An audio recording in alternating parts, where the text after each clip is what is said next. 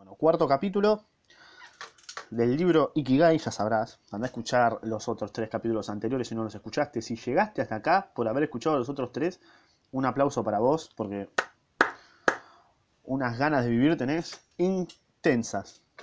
Cuarto capítulo que se llama De la logoterapia al Ikigai, que si no sabían, el Ikigai es como darte la bienvenida al ámbito podcastero eh, este, porque el Ikigai es escuchar este podcast en este momento, ¿ok? Así que en este podcast vas a encontrar la importancia de encontrar un sentido a la existencia para vivir más y mejor. ¿Entendiste? Si en este podcast no, no, no encontrás esa, esa razón de vivir, matate. Bueno, ¿qué es la logoterapia? Cuando un colega le pidió que definiera su escuela en una sola frase, Frank respondió, pues bien, en la logoterapia el paciente permanece sentado, bien derecho, pero tiene que oír cosas que a veces son muy desagradables de escuchar. Ese mismo colega le había definido el psicoanálisis de esta forma. En el psicoanálisis el paciente, se tiende en un diván y le dice a usted cosas que a veces son muy desagradables de decir. Frank explica que una de las primeras preguntas que les, que les decía a sus pacientes era, ¿por qué no se suicida usted? Ah, re nazi era. Y, que, y generalmente los pacientes encontraban buenos motivos para no hacerlo y seguir adelante. ¿Qué hace entonces la logoterapia? Pues la respuesta es bien clara, encontrar motivos para vivir. Bien. La logoterapia impulsa al paciente a descubrir conscientemente el sentido de su vida para enfrentarse a sus neurosis. Así, la lucha personal por alcanzar su destino lo motivará a seguir adelante y superar las ataduras mentales del pasado, sorteando los obstáculos que encuentre en su camino. Básicamente la logoterapia es no te mates, ¿eh? no te mates por boludeces. Así dicho en argentino, ¿no? Mientras me sirvo un mate. Algo por lo que vivir. Un estudio realizado por Frank en su clínica de Viena demostró que, tanto entre los pacientes como entre el personal, alrededor de un 80% reconocía que el ser humano necesitaba un motivo para vivir. Y el otro 20%, o sea, yo creo que el 100%, ¿no? Y el 60% aproximadamente reconocía que alguien o algo en sus vidas hacía que estuvieran dispuestos a morir por esa causa. Bien, ahora, me parece que el 100%, o sea, toda la gente necesita un motivo para vivir, ¿no? O sea, el 80 no, porque me, a mí dice el 80%, ok, y el 20% que queda que no, necesita ese motivo para vivir, vive y listo. O pelotudo. Igual banco, banco al señor Frank. La búsqueda de sentido. Puesto que para Frank el hombre es capaz de vivir y morir por sus principios e ideales, la búsqueda del sentido se convierte en una fuerza primaria y personal, que permite al hombre conseguir sus objetivos. Podemos resumir el proceso de la logoterapia en estos cinco pasos. 1. La persona siente un vacío, una frustración o ansiedad. Bien. 2. El terapeuta le hace ver que, que, siente un deseo por tener una vida significativa. 3. El paciente descubre el sentido de su existencia. Re fácil. 4. A través de la voluntad, el paciente escoge entre aceptar ese destino o, o, hacerlo, ¿no? llevarlo a cabo. Y 5. Este nuevo impulso vital le ayuda a sobreponerse a los obstáculos y los pesares. La experiencia vital que supuso estar prisionero en el campo de concentración de Auschwitz hizo que Víctor Frank comprendiera que todo lo que puede ser arrebatado a una persona, excepto una cosa, la última de las libertades humanas, la elección de cómo se enfrenta a uno a las circunstancias que le son dadas, la elección del propio camino. Fue un proceso que tuvo que vivir él mismo y sin ayuda, pero le, inspiró para el resto de su vida. Ah, Frank es el que había estado en el campo de concentración eh, de los judíos y el chabón ya pensaba en cómo escribir un libro, ¿no? Creo que era ese chabón. Bueno, acá aparece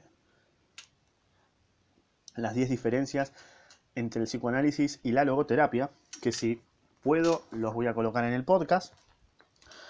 Eh, me lo anoto para no olvidarme porque soy un boludo.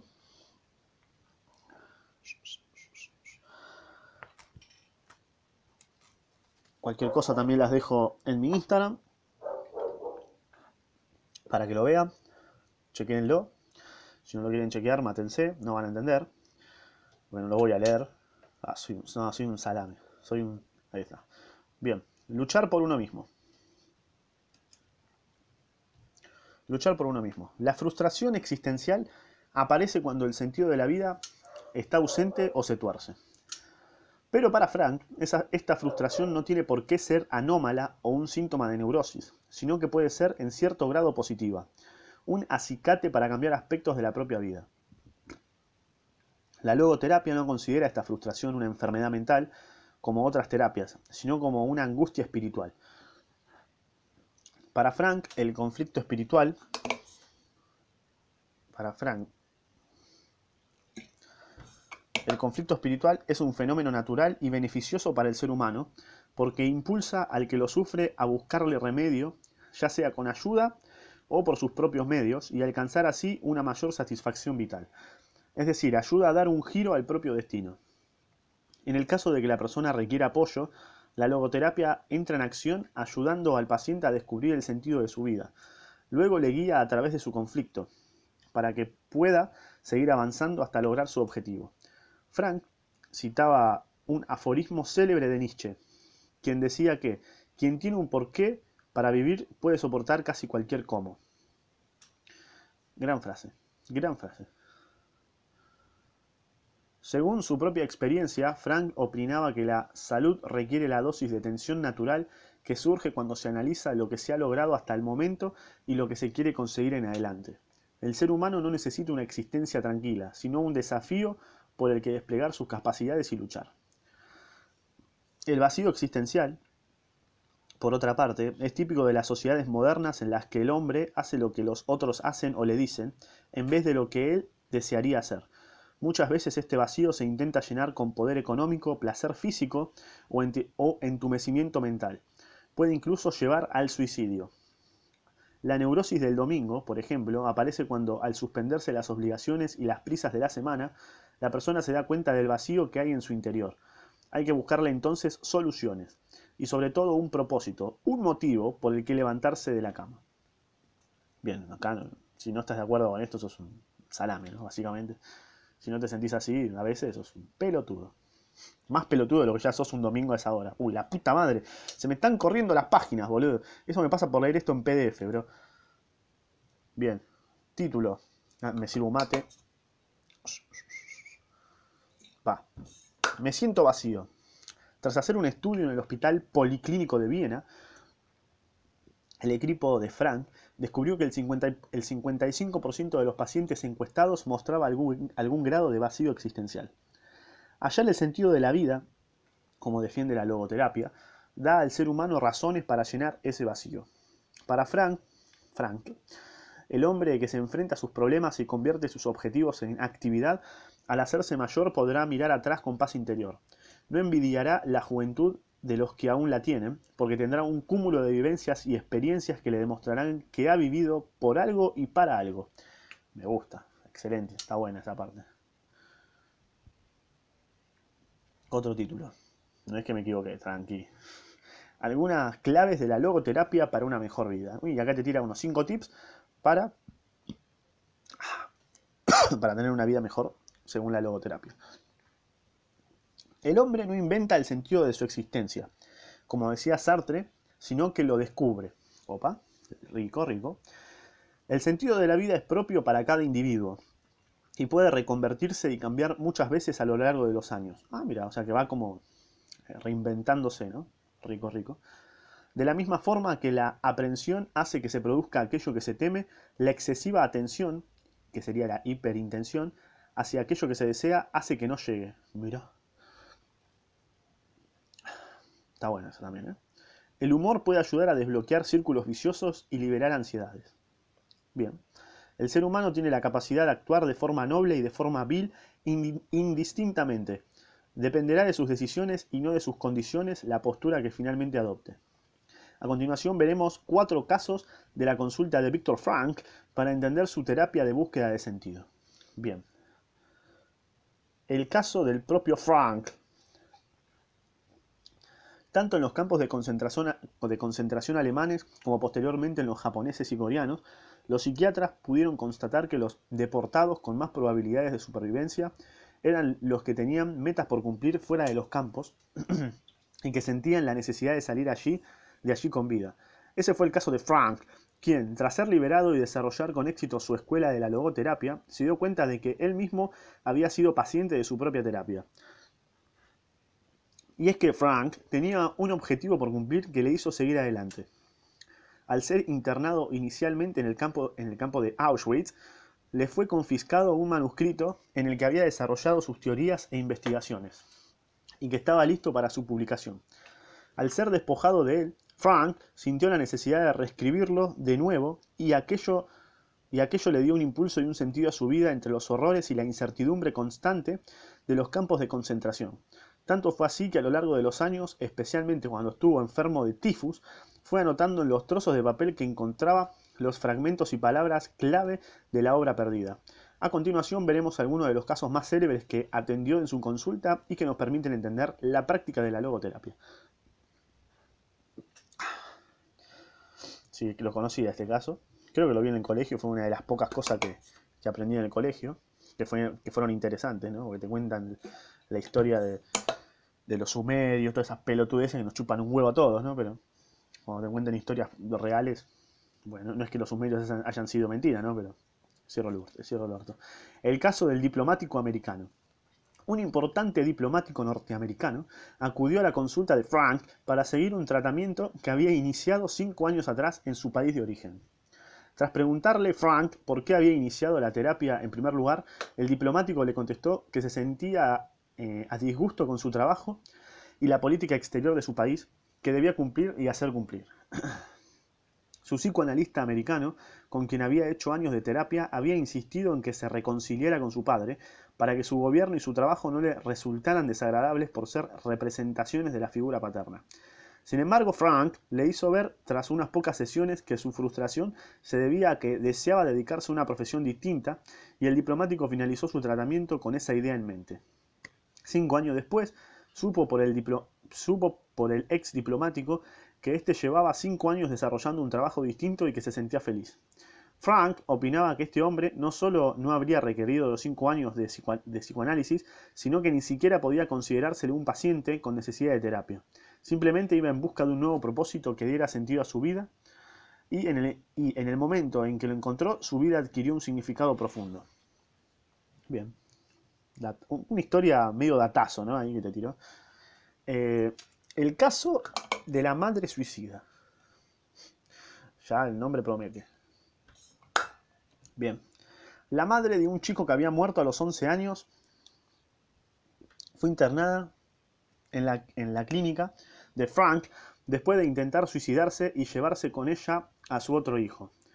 Fue este otro hijo, paralítico desde la infancia, quien le impidió culminar su obra, ya que él sí le encontraba sentido a su existencia y su madre los mataba a ambos. No, podría cumplir su misión ya que, él, si, encontraba sentido a su existencia, y si su madre los mataba a ambos, no podría cumplir su misión.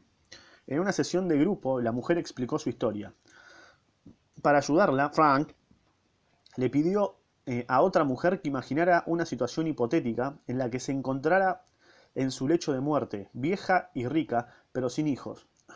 La mujer aseguró que en ese caso consideraría que su vida habría sido un fracaso, al plantearle a la madre suicida el mismo ejercicio que se imaginara en su lecho de muerte, ésta miró atrás y se dio cuenta de que había hecho todo lo posible por sus hijos, por ambos, que le había dado a su hijo paralítico una buena vida y éste se había convertido en una buena persona, razonablemente feliz. A lo que añadió llorando, en cuanto a mí, puedo contemplar en paz mi vida pasada y puedo decir que estuvo cargada de sentido y yo intenté cumplirlo con todas mis fuerzas. He obrado lo mejor que he sabido, He hecho lo mejor que he podido por mi hijo. Mi vida no ha sido un fracaso. Bien. De esta forma, al imaginarse en su lecho de muerte, en su lecho eh, de muerte futuro y mirar hacia atrás, la madre suicida encontró el significado que, sin saberlo, le había estado, le había estado dando le había, le había estado dando a su existencia. Bien. Los hijos fueron el, sentido de su vida. Ahí como que medio, medio chamullo, me parece. El caso del médico triste. Acudió una vez a su consulta acudió una vez a su consulta un médico maduro que, al no poder superar la muerte de su esposa, sufría una profunda depresión desde hacía dos años. En vez de darle consejos o analizar su padecimiento, Frank le preguntó al doctor qué hubiera sucedido si en vez de ella hubiese sido él quien falleciera en primer lugar. Y bueno, bro, que no te pongas a pensar eso, o sea, es peor. El médico espantado le respondió que para ella habría sido horrible que su pobre esposa hubiese padecido en extremo. A eso Frank le respondió, ¿ves doctor?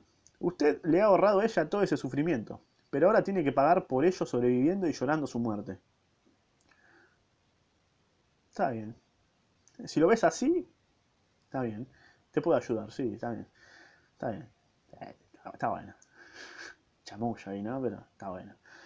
El médico nos dijo, me parece un chamullero, ¿qué que te diga? Me parece un chamullero, pero que con su chamullo te hace mover el, paradigma de, de, la situación, ¿no? Así que es un chamullero que banco, ¿viste? ¿Qué sé yo? El médico no dijo nada más, pero salió del despacho tranquilo, tras tomar la mano de Frank entre las suyas. El propio sufrimiento, pudiendo padecerlo él en lugar de su amada esposa, le había dado un sentido a la vida del médico.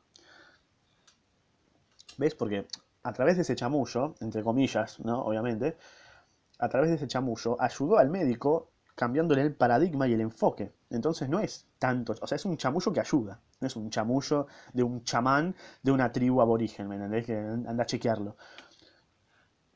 Es un chamullo lógico, enfocado a que cambies tu paradigma y no sufras como un boludo. ¿no? Próximo título. La terapia morita me encantan esos nombres que ponen en los libros. En la misma década que nacía la logoterapia, de hecho unos años antes, el japonés Yoma Morita creaba su terapia basada en el propósito vital. Demostró ser efectiva para tratar neurosis, trastornos obsesivos compulsivos y estrés postraumático. Yoma Morita era budista zen, además de psiquiatra, y su terapia tuvo gran influencia espiritual en Japón. Muchas terapias occidentales se centran en, intentar controlar o modificar las emociones y sentimientos de los pacientes. En Occidente solemos aceptar que lo que pensamos influye en cómo nos sentimos y eso influye en cómo actuamos.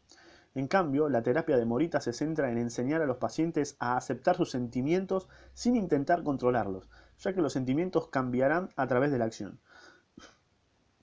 El fundamento de la terapia de Morita y también del Zen es que la acción es la causa del cambio y por consiguiente no debemos intentar controlar los pensamientos y sentimientos.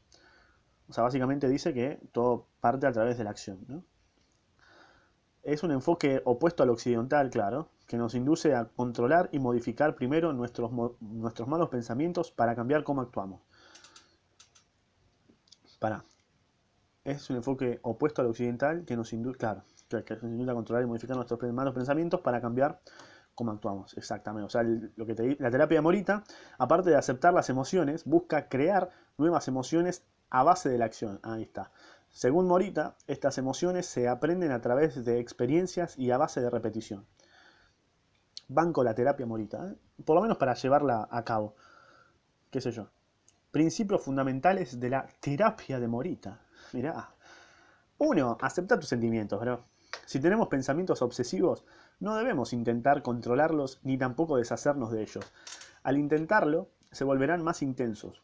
Un maestro zen, hablando de los sentimientos y emociones humanas, decía lo siguiente. Si intentamos eliminar una ola con otra ola de forma continua, crearemos un mar infinito de olas. Bien. Los sentimientos no los hacemos nosotros, sino que simplemente vienen a nosotros y debemos aceptarlos. Banco. La clave está en darles la bienvenida. Morita solía decir que las emociones eh, son como el tiempo meteorológico. Uh, amigo, qué frase. No, no, no. Riquísima, ya, lo anoto. Ya lo anoto. Hermosa frase. Eh, pará, pará, pará, pará, pará. No, no, no. Perdón por la interrupción, pero fue muy buena frase. Retomo. Morita solía decir que las emociones son como el tiempo meteorológico. Hermoso no las podemos predecir ni controlar. Ah, simplemente observar.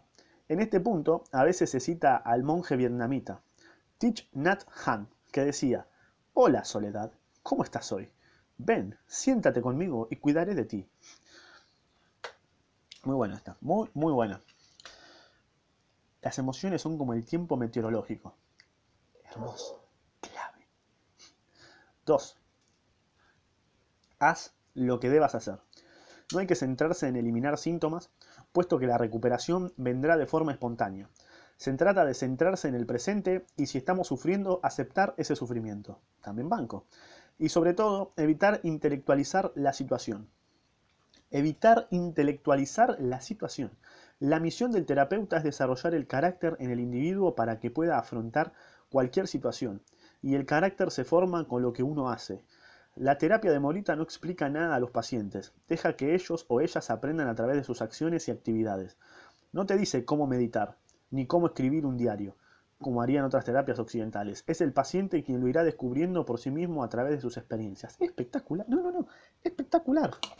Hermoso. Hermoso. 3. Descubre tu propósito vital.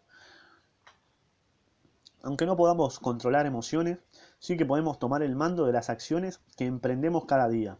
Por eso debemos tener eh, claro nuestro propósito y tener siempre presente el mantra de Morita. A ver cuál es el mantra. ¿Qué necesitamos hacer ahora? ¿Qué acción debemos tomar ahora? Para ello, la clave es haberse atrevido a mirar adentro de uno mismo para descubrir el propio Ikigai. Bueno. Bien. Las cuatro fases de la terapia Morita. A ver.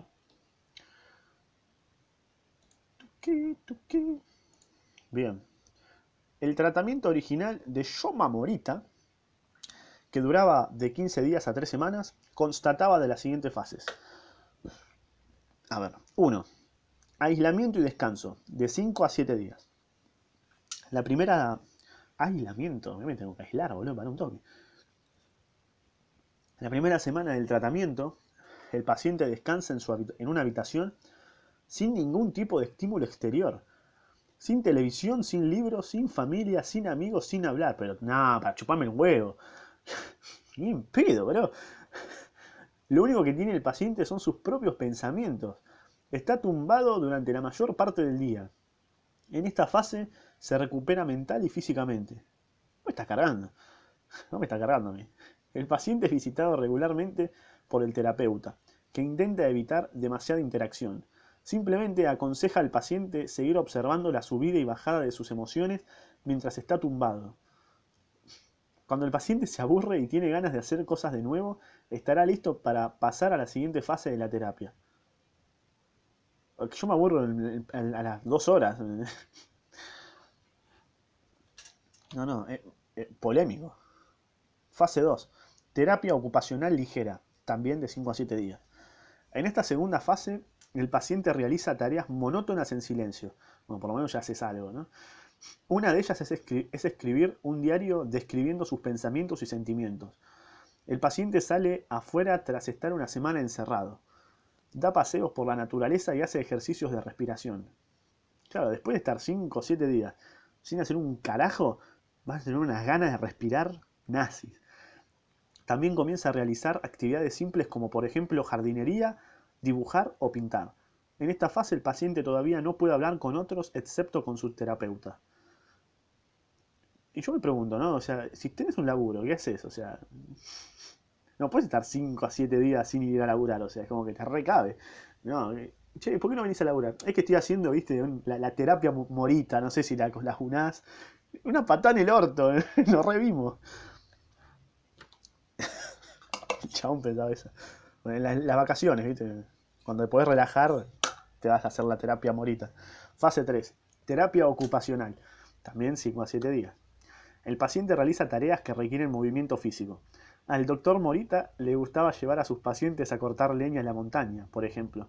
Además de tareas físicas, el paciente también se enfrasca en otras actividades como escribir, pintar, cerámica. ¿Qué cerámica? Me clavó la palabra cerámica y nada que ver.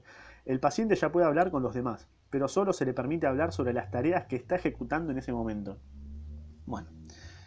Cuarta fase. Retorno al mundo real y a la vida social. Real entre comillas pusieron. Eh, el paciente sale del hospital y se reintegra en la vida social. Sí, o sea, te olvidaste de todos por tres semanas. Como, ¿qué haces, boludo? Pero manteniendo las prácticas de meditación y terapia ocupacional que ha ido desarrollando en el hospital. La idea es volver a la sociedad como una persona nueva, con un propósito propio y sin ser controlado por la sociedad y las emociones como una marioneta. Muy extremista. ¿Qué sé yo? O sea, banco en la terapia morita, pero es muy extremista. Morita era un gran maestro zen de meditación. O sea, qué sé yo, para una persona jubilada le sirve, obviamente. Pero para un pendejo de 25 años, no puede. Morita era un gran maestro zen de meditación introspectiva Naikan. Muchas de las ideas de su terapia fueron extraídas de su conocimiento y dominio de esta escuela, para que se, eh, que se centra en tres preguntas que se tiene que plantear el practicante. 1. ¿Qué he recibido de tal persona? 2. ¿Qué he dado a tal persona? 3. ¿Qué problemas he causado a tal persona? A través de esta exploración dejamos de señalar a los demás como causantes de nuestros males y profundizamos en la propia responsabilidad. Como, afirma, como afirmaba Morita, si estás enfadado y te quieres pelear, piénsalo durante tres días antes de llegar a las manos. ¿Te imaginas?